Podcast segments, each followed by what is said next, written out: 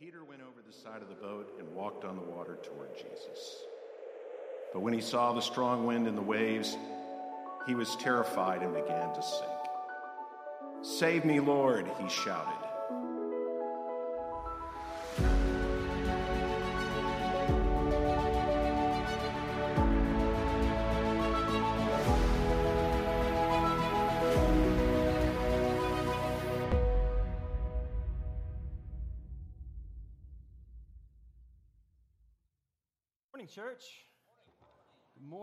Welcome to Riverside. I'm going to get this set up real quick. It came unplugged on the way out here. Sorry about that.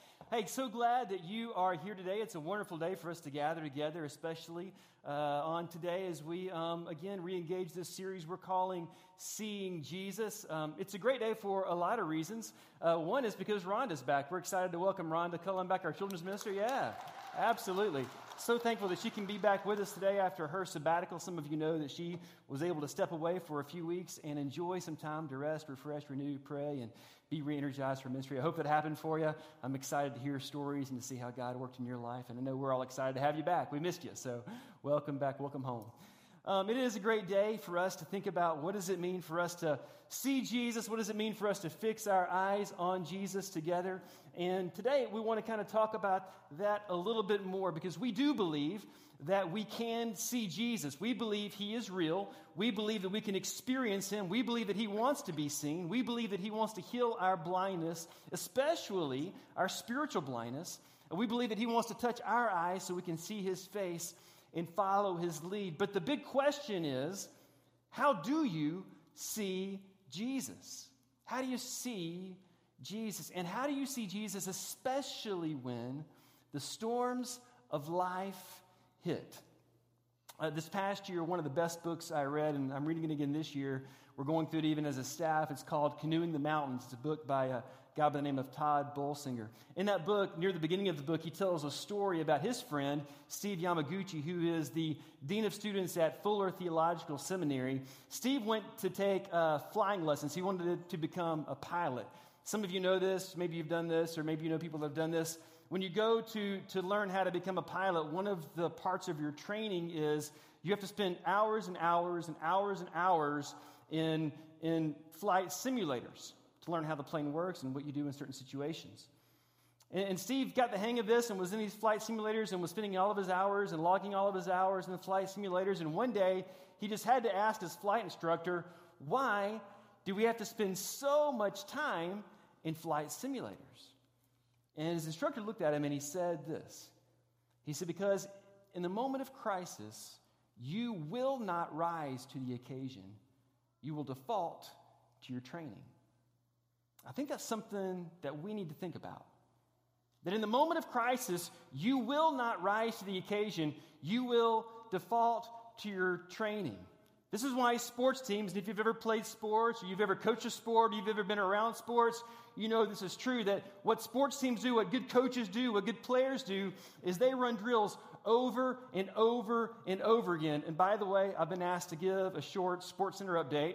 So ACU won their bracket. That means they're going to the big dance to the NCAA tournament, yeah, for all of our ACU fans. I mean, Lipscomb won last year. I didn't bring that up, but apparently I should have. Auburn plays today, just so you know, and if they win, well, they're going anyway, but that's another story. But um, that's our Sports Center update.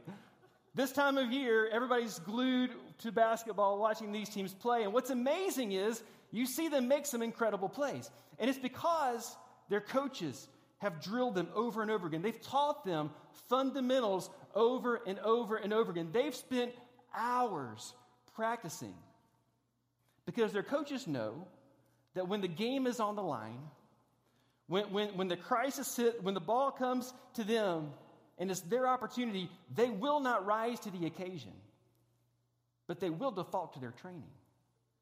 And so, what a good coach does is he wants to put his player in that situation over and over and over again.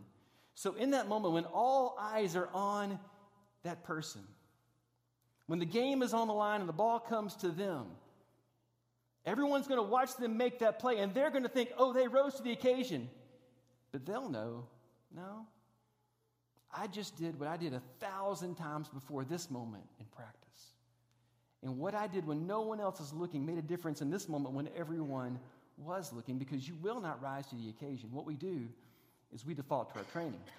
This is why, and if you've ever been a parent, then you know this. If you've ever been a kid, you know this. You remember when you were a kid, your parents used to say things to you, and you swore, you promised yourself that one day when you became a parent, you would never say that to your kids. But now you're driving down I 35, traffic is terrible, your kids are screaming in the back, and they're yelling at each other, and they're whining, and they're complaining. They're drawing imaginary lines and saying, Don't cross this line, and they start slapping each other. And you look up in the rearview mirror in a moment of rage, and you say, Don't make me pull this car over. There's no, there's no shoulder on I 35. You can't pull the car over. They know you're not going to pull the car over, but you say, Don't make, why do you say that?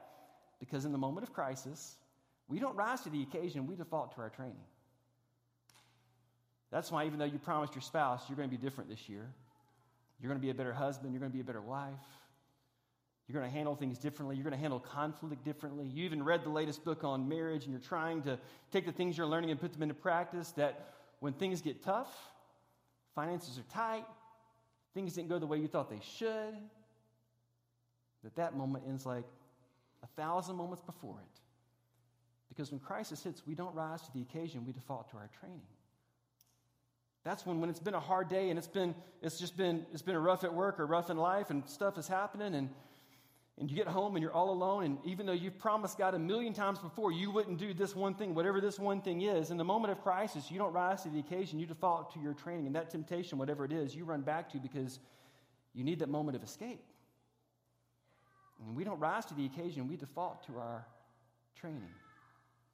This is why, in one moment, you can be so full of faith, and in the very next moment, be so incredibly full of fear.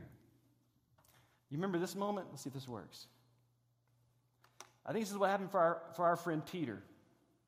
You remember this moment when, when Peter was so incredibly full of faith in one moment, so, so much so that he literally got out of a boat in the middle of a storm and walked on water with Jesus. And then he saw the wind and the waves, and he defaulted to his training, and he began to sink. I, I love the way I, I came across this picture last year. This is an image, a painting by a guy by the name of Morgan Weistling. He published this back in 2013. Lots of different artists have tried to capture this moment. And, and I love looking at these images and seeing what we can learn from them and from the way they see this moment. I, I want to have this image with me today as we sort of walk through the story. This is the way Morgan Weistling painted and imagined this moment. I, I want to share with you, though, the way that Matthew, who I believe was there that day, saw this moment. If you have your Bibles or your Bible app, you can open up to Matthew 14. We're going to start in verse 22. And this is how Matthew paints the picture. Matthew says in verse 22 immediately after this, Jesus insisted that his disciples get back into the boat and cross to the other side of the lake while he sent the people home.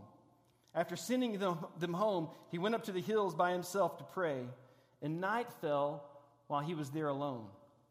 So, just a little bit of context Jesus has just found out that his friend, his cousin, his partner in ministry, John the Baptizer, has just been killed, executed, murdered. Jesus hears the news, and, and, and if you've ever wondered, does Jesus experience grief? The answer is yes.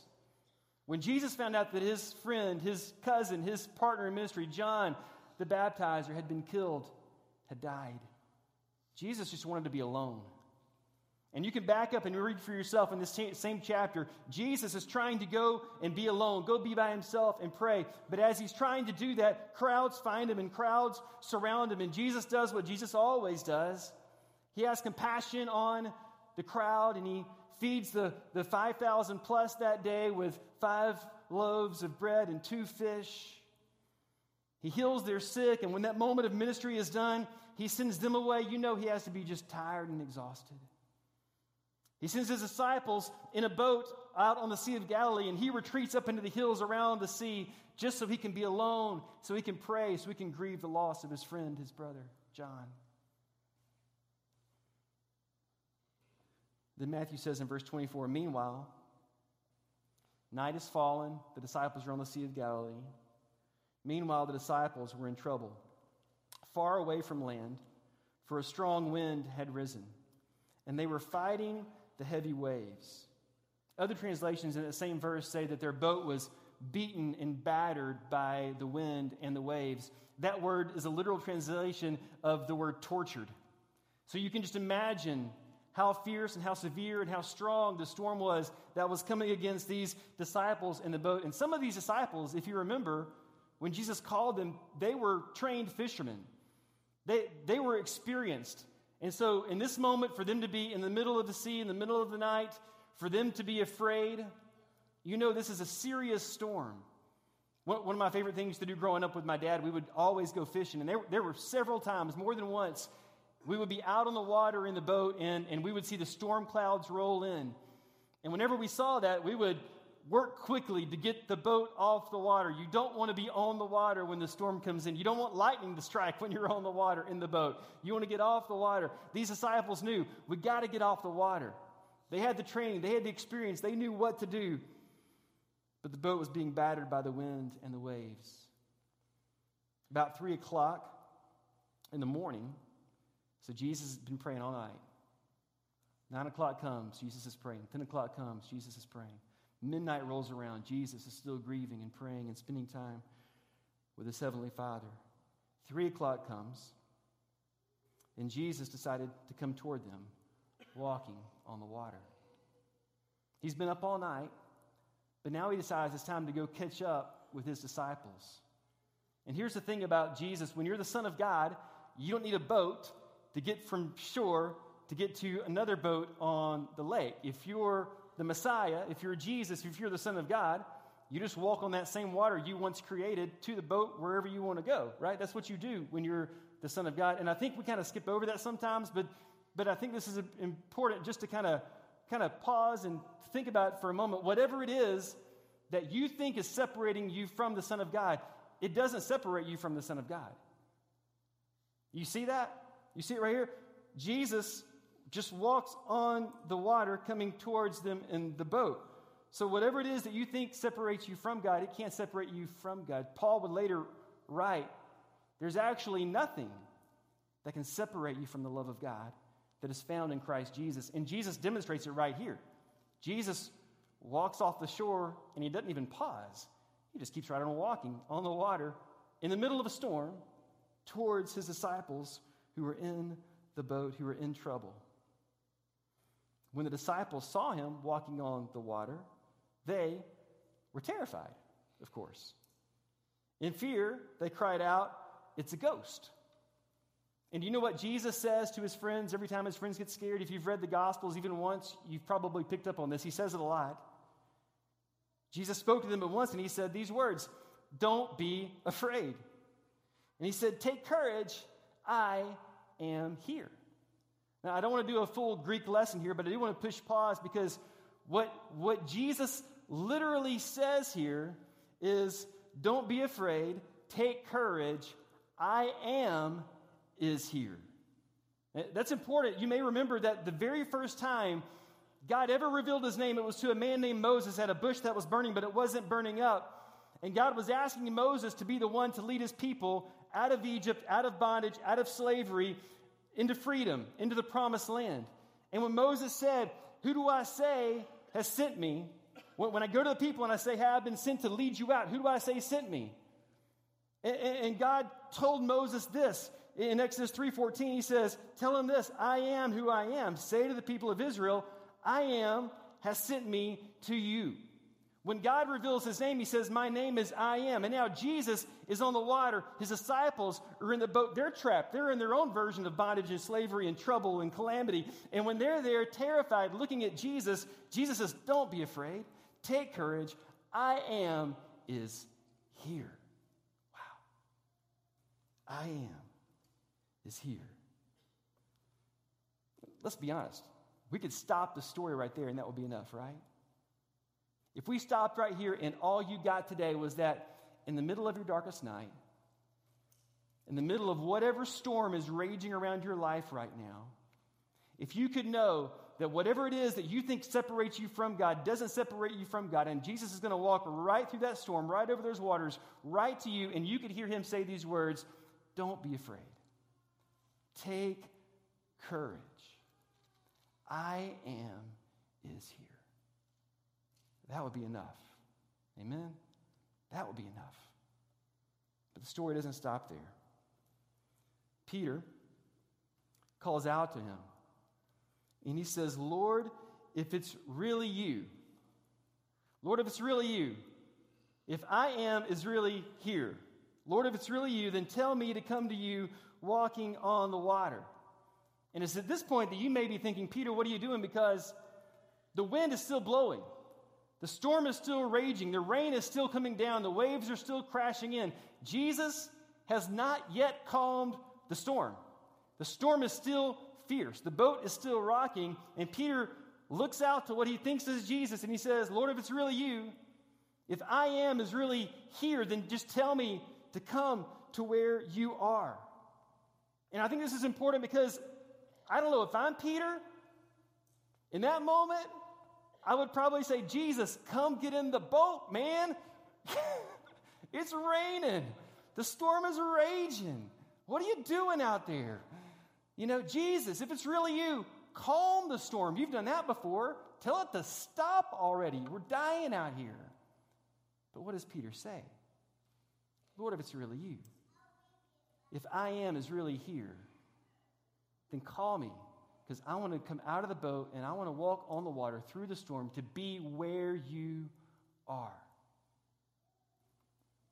And this is the invitation, invitation of Jesus. Verse 29, Jesus said, Yes, come. This is the invitation of Jesus right here.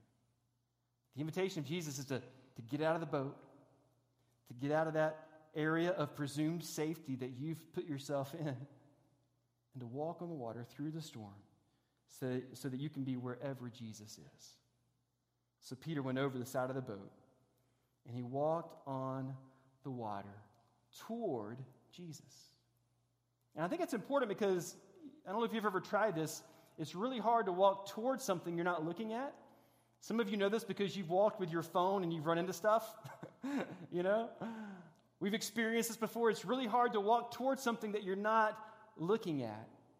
So Peter fixes his eyes on Jesus. He gets out of the boat and he walks through the wind and the rain towards Jesus. He has his eyes fixed on Jesus. And even though the storm is raging around him, Peter has inner peace because he has his eyes fixed on the Prince of Peace.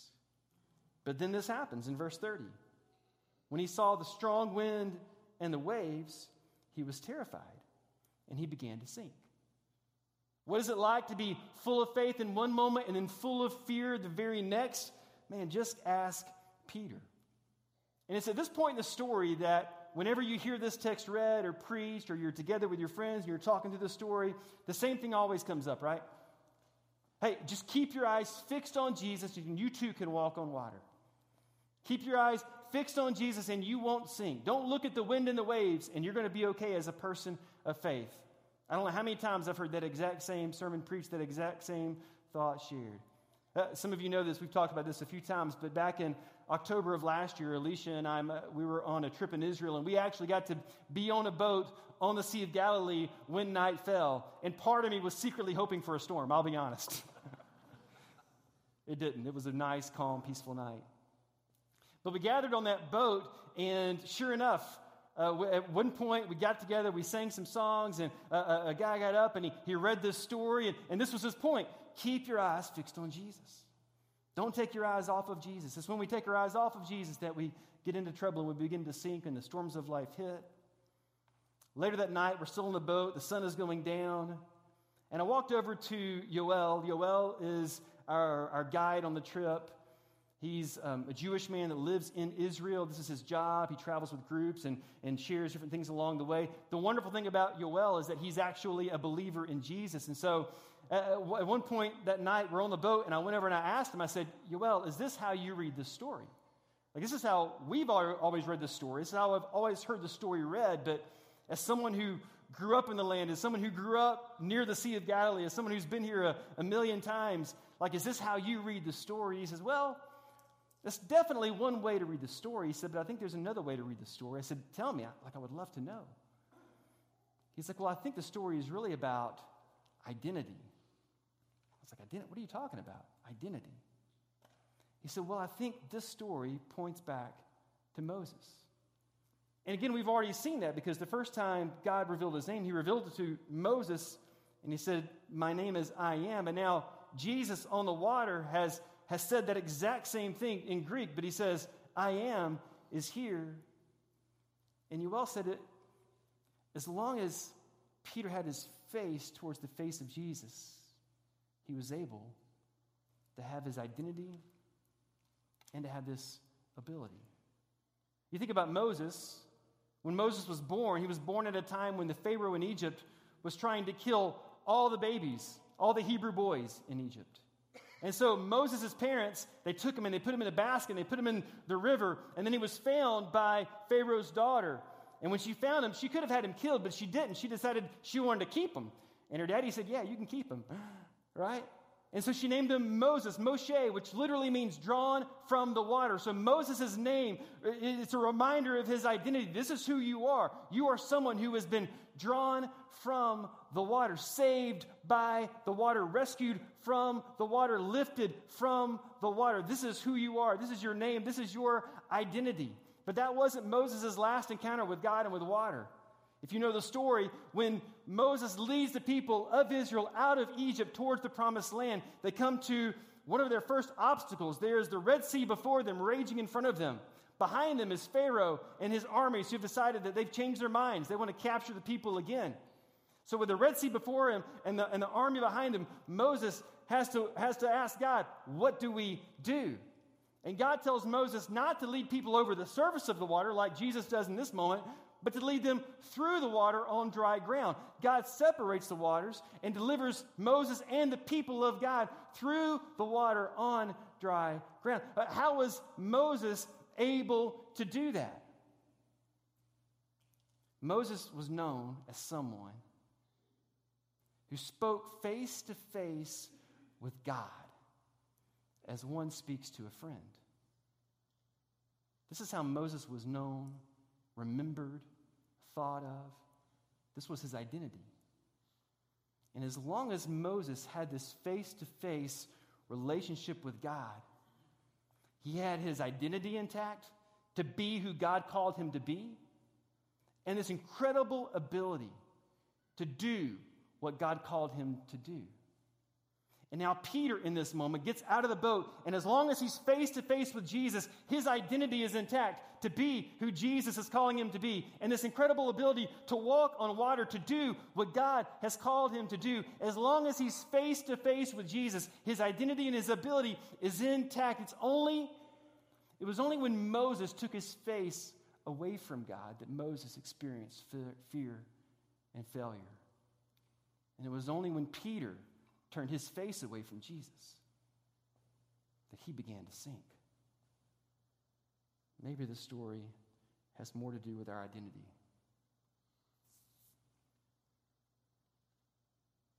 So Peter cries out, Save me, Lord. And Jesus immediately reached out and grabbed him. You have so little faith, Jesus said. Why did you doubt me? And when they climbed back into the boat, that's when the wind stopped. And then the disciples worshiped him with this chorus You really are the Son of God. Sometimes I think we fast forward through those verses, but you, you, you see what happened, right?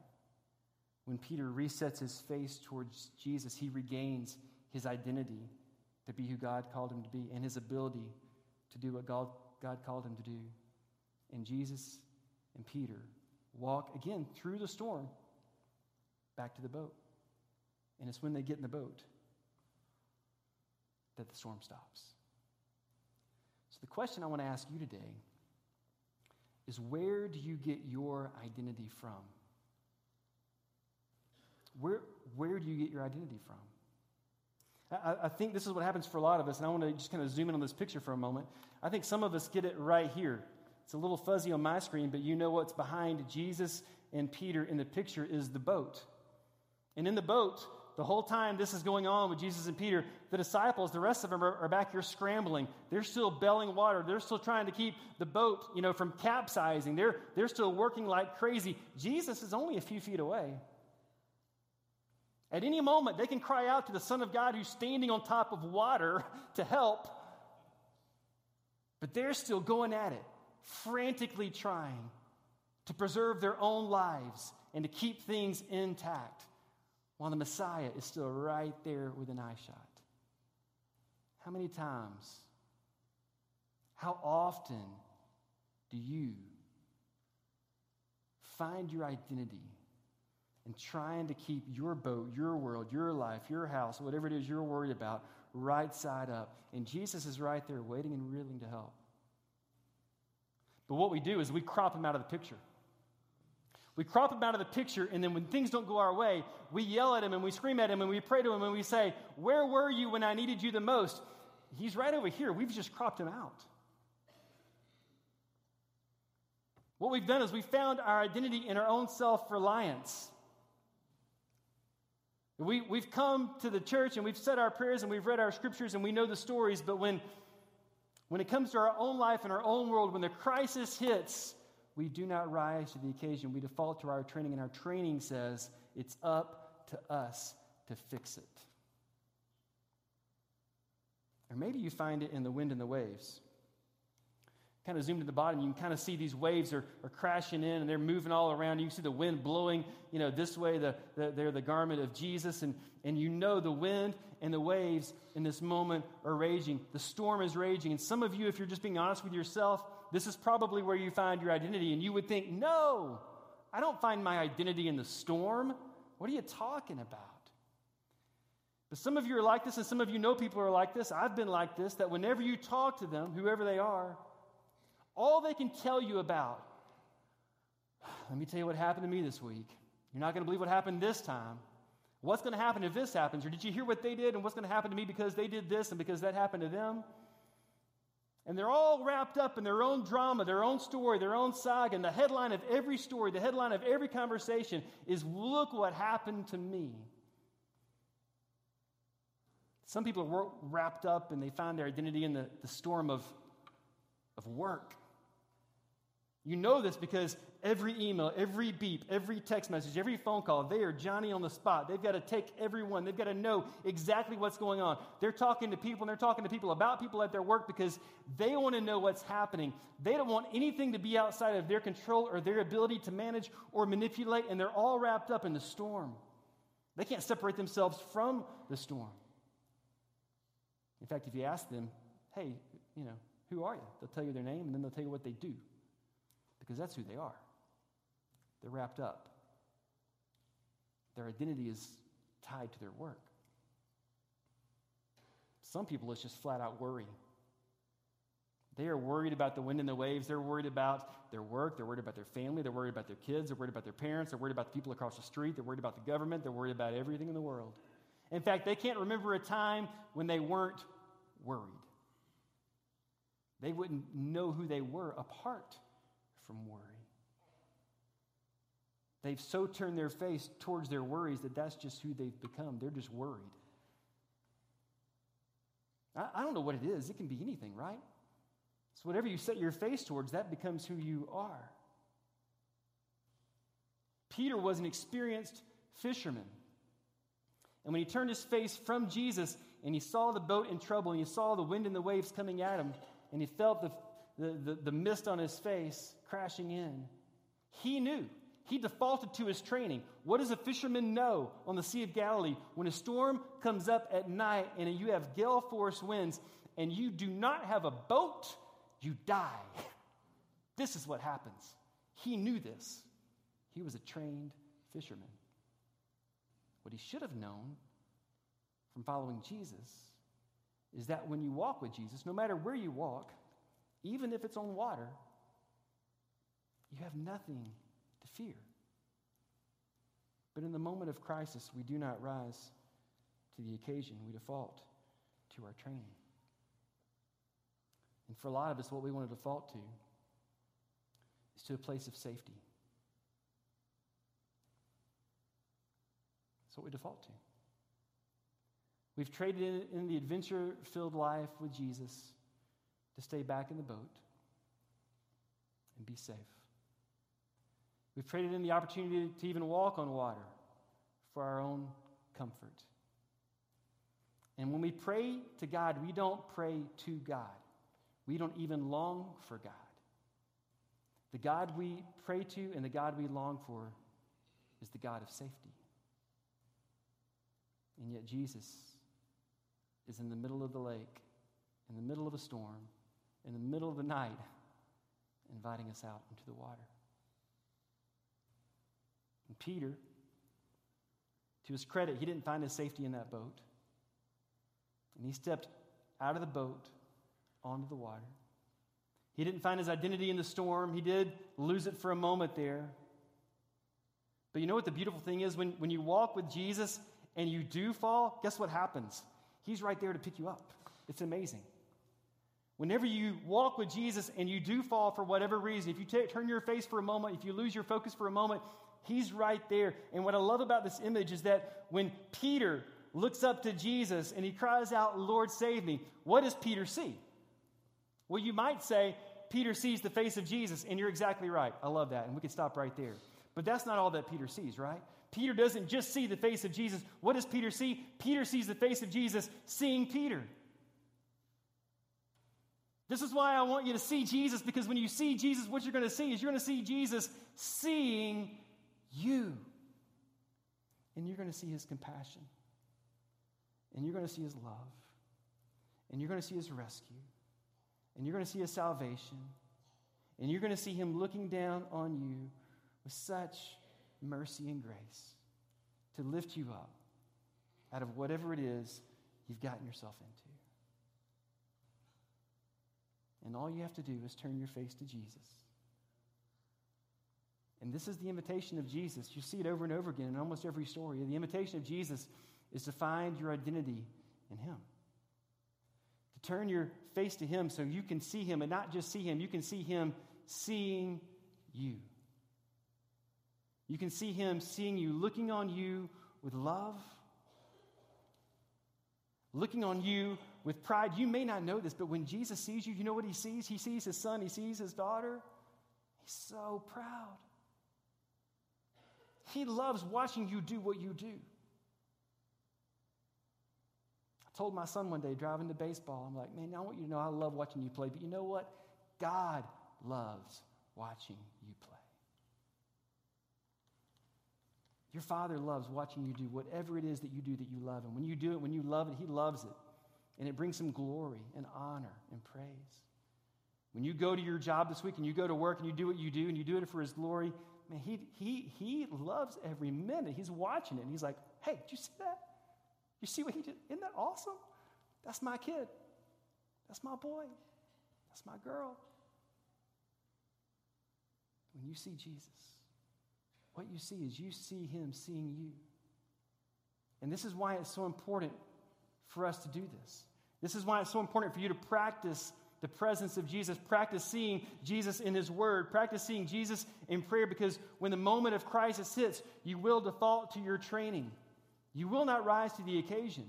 So when crisis hits, when the storm hits, when you've practiced every day, when no one else was looking, seeing Jesus, then when the storm hits, instead of turning to yourself, instead of turning back to the boat, instead of setting your eyes towards the, the wind and the waves that are around you, you can turn your face back towards the face of the Son of God. And He will do what He always does He will rescue you. Church, let's stand.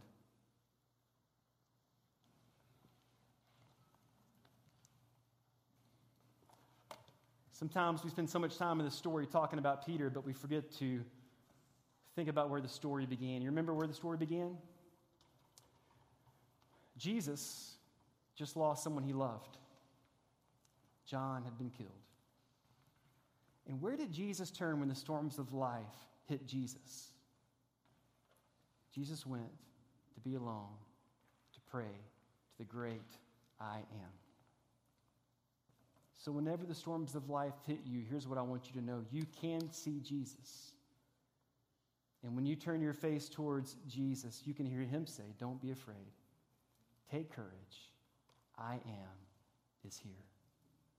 Today, if you're in the middle of the storms of life, our shepherds and their wives are around the room and they would love to, to just meet with you and pray with you and encourage you and bless you and help you in any way that we can. And so we're going to sing this song, but I want you to know that you can be encouraged today. And if you're walking through a storm today, if you're sinking, if you're drowning, if, you're, if you need something or someone to reach up to, you can reach up to God. But we've got people in this room, shepherds and their wives, who would love nothing more than to be a physical person you can grab onto in this moment. And they would love nothing more than to pray with you and usher you into the presence of the great I am. But this week, let's find our identity. Some of us, we need to find it again. So I want to encourage you and invite you to turn your face once again towards Jesus, to be who he called you to be, and to do what he has called you to do. Let's sing.